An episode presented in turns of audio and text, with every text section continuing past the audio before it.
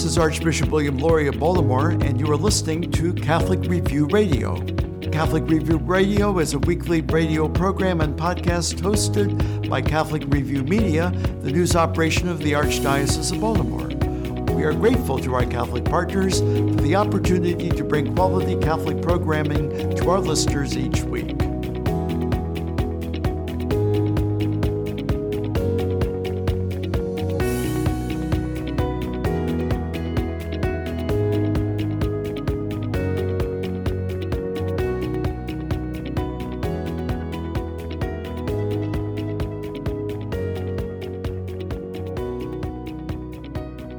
This is Chris Gunty of the Catholic Review. With us today on Catholic Review Radio is Bill O'Keefe, Executive Vice President of Mission, Mobilization, and Advocacy for Catholic Relief Services, the U.S. Bishops Overseas Aid Organization, which is based in Baltimore, although Bill does a lot of his work in Washington, D.C. Bill O'Keefe oversees efforts to ensure that U.S. foreign policy reduces poverty and promotes justice in developing countries where Catholic Relief Services works. He and his staff lobby Congress and the administration on a range of issues, including migration, refugees, food security, and all aspects of U.S. foreign aid. Bill also works to involve American Catholics in public campaigns for policy change. Bill joined CRS in 1987 as a project manager in Tanzania, uh, where he chaired the subregional task force on HIV and AIDS. He held several positions supporting CRS's work in Africa before beginning his work in advocacy in 2001. Bill has developed CRS's positions in the areas of U.S. foreign aid and agricultural trade and ran a two year campaign to involve Americans in improving U.S. policy toward Africa. He's also a member of our own Cathedral of Mary, our Queen Parish. Welcome to the show, Bill. Thanks so much, Chris. Thanks for that really kind introduction. Well, later in the show, I want to talk with you specifically about CRS's response to the coronavirus pandemic. But in this first segment, let's talk about migration in general, and especially in Central America, which has a significant impact on the southern US border. The CRS website notes that people leave that area for three main reasons violence, poverty, and drought. Why are those factors so substantial? There's lots of reasons. And of course, those three reasons are interrelated because the, the drought which is uh, Central America is, is, I'll start with that one. Central America is in the middle of a multi-year drought. It's one of the, actually one of the most climate change impacted parts of the world. And one of the results of that, uh, besides rising average temperatures, is um, uh, is variability in the rain. And so there's been a long drought there. And as a result, these folks are mainly farmers and uh, agricultural production has become much more of a sketchy proposition. And so farmers are unable to support their families and when they and therefore are kind of forced to make that move to and usually what's interesting is usually a family will make a move from one from like their farm to a an urban center nearby and then end up in the capital city. And then from there, will find themselves migrating north. So it's kind of a series of progressions. Violence is something that uh, impacts people in rural areas, but for those who have moved into a city and then find themselves in a neighborhood where gangs are in control, um, uh, they feel they have to make the choice to, to, to move because they're just terrified. Mm-hmm. And then, you know, poverty is is is a driver. All of us um, want something better for our children, want to provide for our families, and so um, people who feel they can't do that where they are and are left with no opportunities are in their desperation take on this very difficult journey north so those are you know how those kind of three factors uh, play out for for central americans when you talk about climate change is that things like hurricanes, typhoons, whatever they are, that that you end up with extremes, either way too much rain or not enough rain, or you know way too much wind or not enough wind. You know, it, it, are those kinds of things being affected by that, which then affects the agriculture? Yeah. So so two things. One is yes, uh, that hurricanes, typhoons, uh, and then drought. So those extremes um, definitely impact agriculture. Obviously, Uh, they also make people living in kind of these marginal urban areas that, that sort of like slums built on bad land that let, then have like sort of landslides and, and just becomes more difficult to live. But the second thing is the higher temperatures just changes what grows there. And oh. um, so, for example, CRS uh, for years has supported coffee farmers and over a, a, a, number of years has had to help farmers to literally move up the mountain because what used to grow at a certain elevation it becomes too hot. And so they have to you know move up a thousand feet where it's cooler in order to grow the same kinds of coffee. So you know it's it, it also just changes what works where and the traditional practices that have worked for generations in many cases are no longer working Mm-hmm. I know that CRS does a lot of work with fair trade growers uh, for chocolate, coffee, those kinds of things. CRS does a lot of direct aid programs, a lot of the things also working to end the systemic poverty. I know, for example, also that CRS provides cash for, for work opportunities. What's the difference between those kinds of efforts, the kinds of things where you're doing direct aid, but then also working at the systemic level? Great question. The direct aid is really, first of all, from CRS's perspective, almost never exactly direct in the sense that we're always working through and supporting local organizations, local church partners, so that they are actually the ones who are going out and for example, helping families to rebuild after a, a hurricane or helping farmers to, to, to adopt new and improved agricultural techniques so that they can adapt to climate change, things like that. The systemic issues are more the sort of work that I'm involved in, looking at what are the root causes and how can we help address them at a larger level. So, for example, we are working to get the new US administration and the Congress to address these agricultural um, barriers that farmers face and to provide more assistance to help them to adapt so that they don't feel like they have to move. We're also, of course, like, like many other groups, encouraging our government to really address these issues of corruption and violence that force people to make these very difficult uh, decisions to move so you know that that I think gives a sense of of like how we're um, trying to both help people where they are and then also look at well what's behind that and how do we address those deeper conditions? Mm-hmm. I, I remember one of the times that i visited haiti and spent a lot of time with some folks from crs there. And they talked about the fact that especially after an earthquake or a hurricane or whatever people are like well let's donate a bunch of rice or let's donate a bunch of clothing or things like that. And it's like one we have no place to put it but two it's better for us here to give CRS the money so that they can give that out and help buy rice buy clothing, buy things in the country so that they're putting people to work and they don't have the transportation costs and all of those things.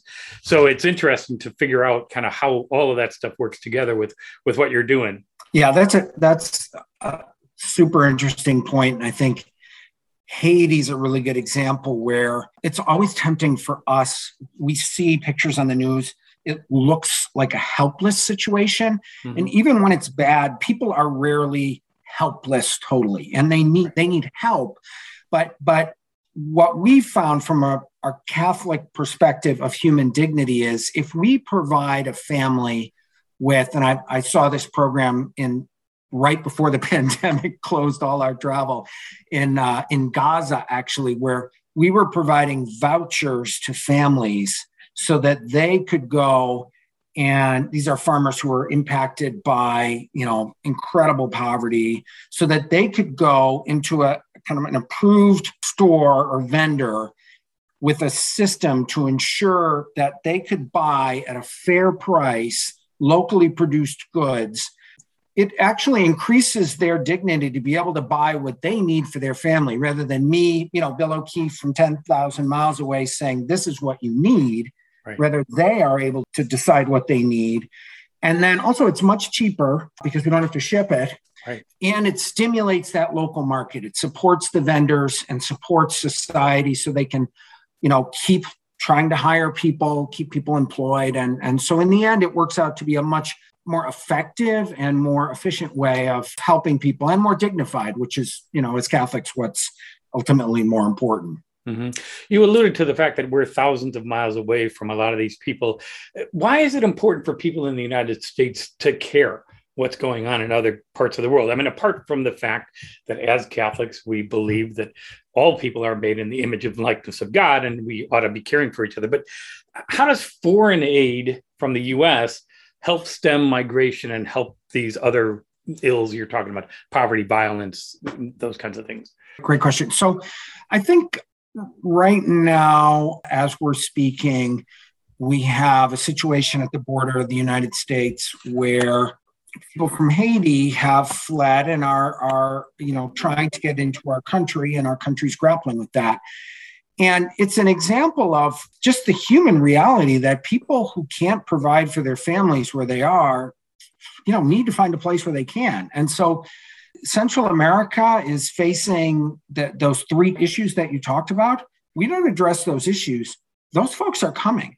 And again, it's not that as Catholics, it's not that we, we shouldn't be afraid of that. It's just that the cost to, to of that journey, the number of people who die on the way, the cost of disruption and and all that, it's just it is better for everybody if and, and people usually want to stay where they are you know where their roots are and so right.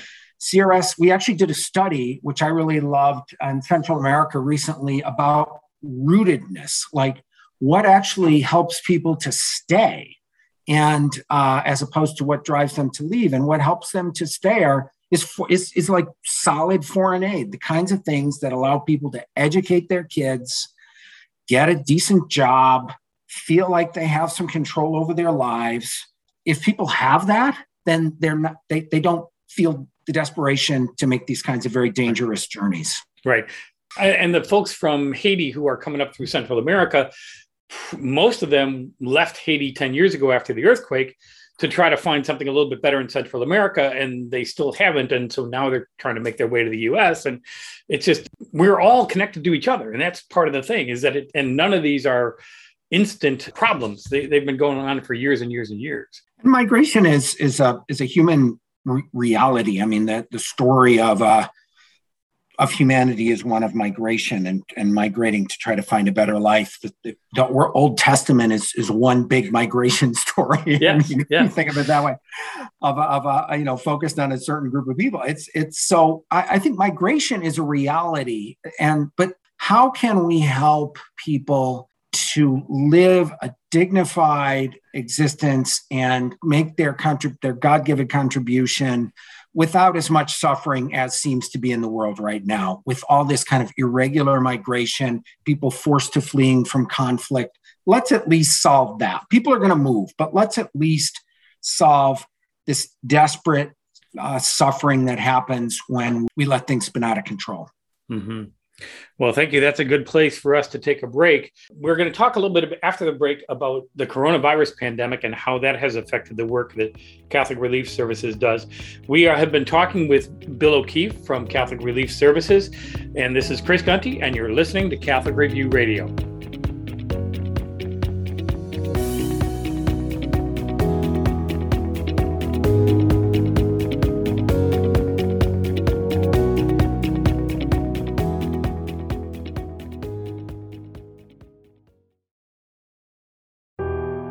Archdiocese of Baltimore makes the protection of children a leading priority in its parishes, schools, and other ministries. The Archdiocese seeks to keep kids safe through training and background checks and by implementing a zero tolerance policy for anyone credibly accused of abusing a child.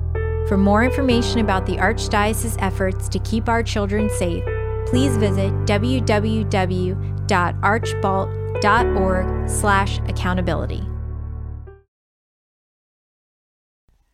Catholic news from the Archdiocese of Baltimore and around the world with the Catholic Review.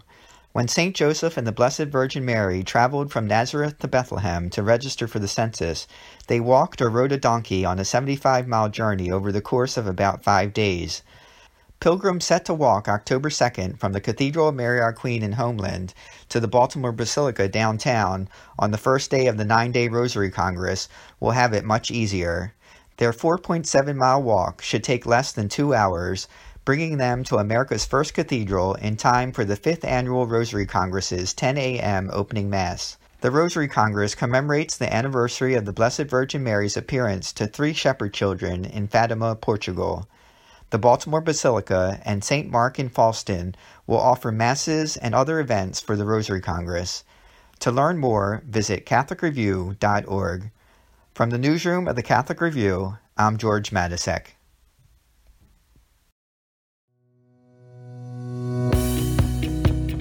This is Archbishop William Lori of Baltimore, and you are listening to Catholic Review Radio.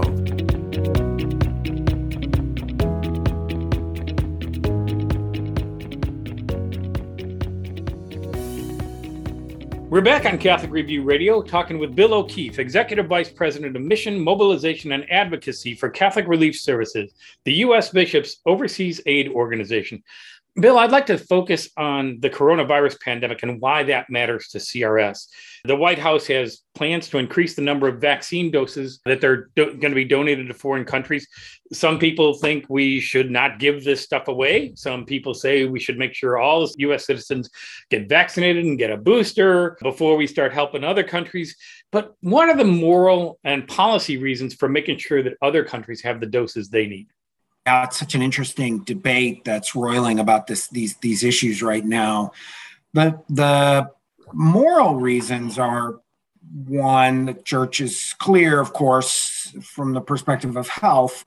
Everybody deserves life saving health care. Uh, health care is a basic human need and a basic human right. And so, as Catholics, all of us are created in the image and likeness in God and and, and deserve the same uh, the same access to, to such basic life saving care.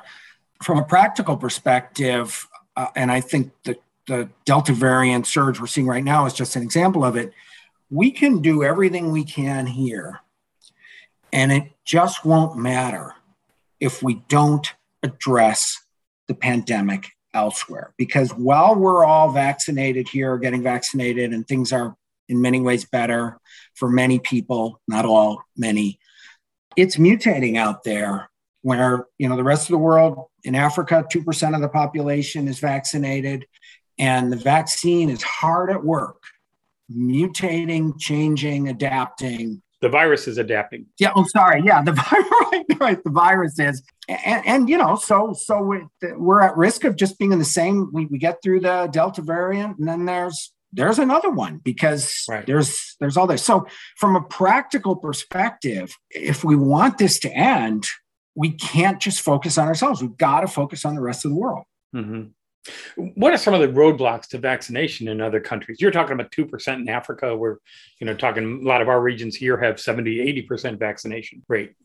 I mean, we know what some of those issues are here, but what is it in in other countries? So, issue number one is just supply. You know, we're really happy about the Biden administration's commitment to provide another 500 million donations. That's great, but they still haven't delivered all of their last commitment of 500 million doses. And actually, major countries have only donate have only actually supplied 15% of what they've committed to supply. So supply is a problem.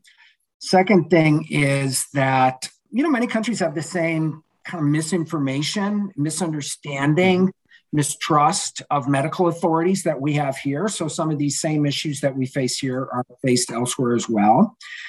And then finally, uh, this is a huge logistical undertaking. Sure for countries that don't have the kind of, of, of health system that we have, don't have a pharmacy at every corner, you know, sure. there's just and and and are only used to giving immunizations to children, immunizing all the adults in the country. I mean, that takes training, planning, resources, and time.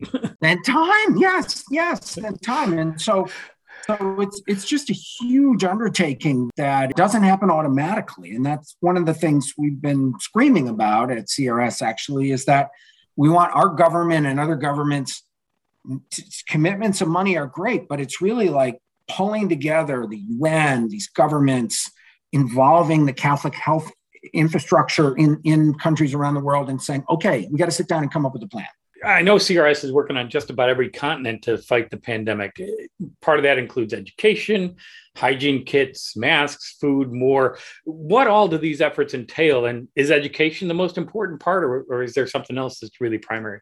So I think education is really critical in terms of even in places, you know, most places where there isn't vaccine, what steps people can take to keep themselves safe, them and their families. Mm-hmm. Um, and so we provide in, uh, personal protective equipment in healthcare settings to teachers and other vulnerable vulnerable communities. So education is really critical. The second thing is that in many places the pandemic uh, is serious, but the what what what people call the secondary effects, the economic downturn because of the break in supply chain, because of breakdown in global trade between because of the economic crises is almost worth a lot of people have faced you know people who like sell goods in the informal sector. They don't really have an employer. They're they're they buy things in the morning and sell them in the afternoon just haven't had a market and and so there's a lot more poverty and hunger um, I think the UN has estimated another maybe 150 million poor people in the world as a result of this, and that's that's an, not the most recent estimate. So it's it's brought a lot of secondary impacts that we are indeed addressing, providing, to, looking to how to bolster employment, food, uh, and other basic supplies. And we know that when people are poor, they tend to be have less good, healthy habits and attitudes, and people with who aren't in as good health tend to be more susceptible to the virus. So I mean, it just it kind of all flows together there. That it, it makes sense that those people who are in poverty are also having a harder time with this. Yeah, and, and how it plays out in different countries is, uh, um, you know, I'm, I'm not the epidemiologist, but in some, you know, you have countries that have a very a much younger population that, in some sense, earlier in the pandemic were uh, better able, you know, suffered fewer deaths because they were younger. Mm-hmm.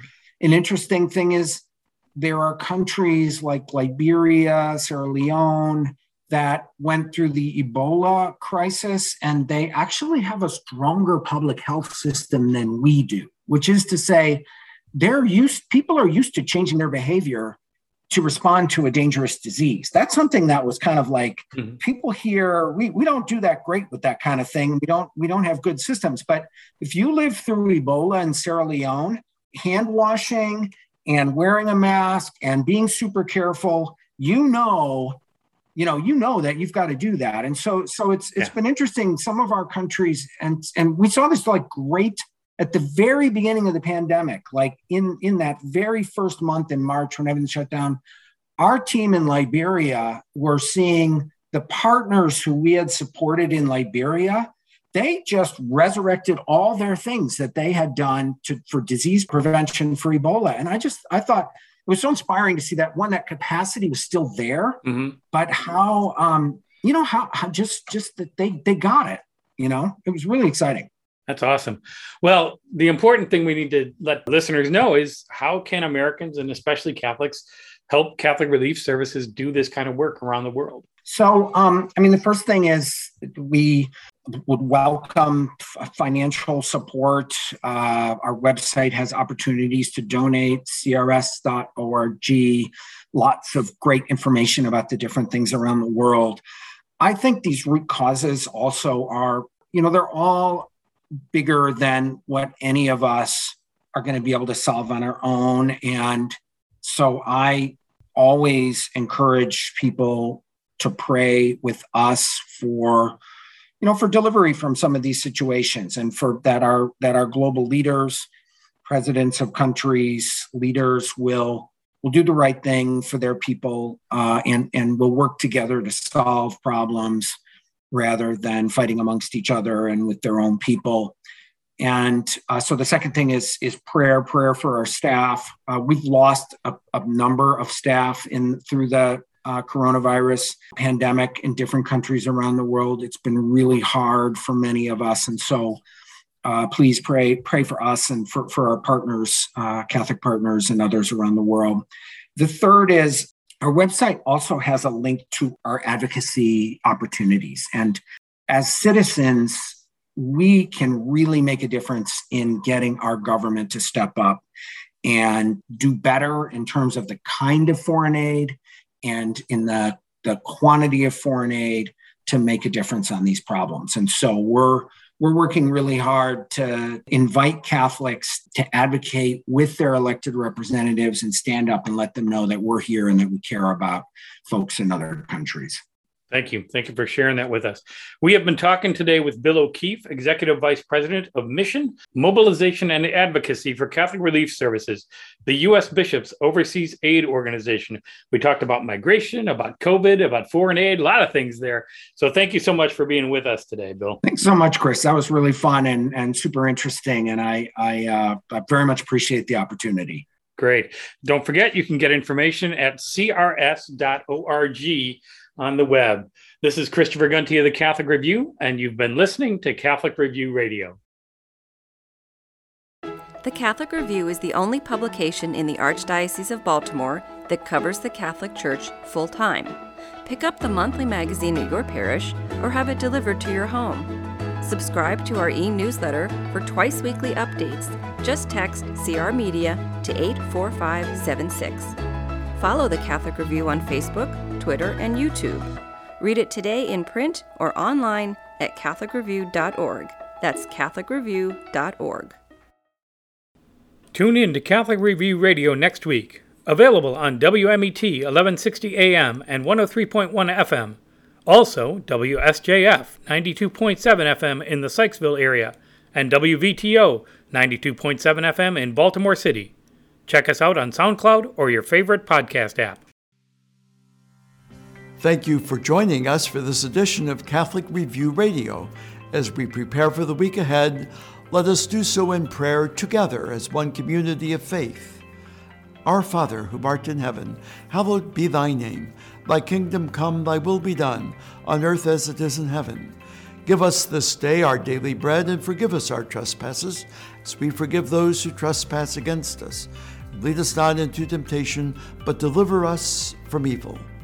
Let us also ask the blessing and intercession of our Blessed Mother as we pray, Hail Mary, full of grace, the Lord is with thee. Blessed art thou among women, and blessed is the fruit of thy womb, Jesus. Holy Mary, Mother of God, pray for us sinners now and at the hour of our death. Amen. May Almighty God bless us and keep us always in his love.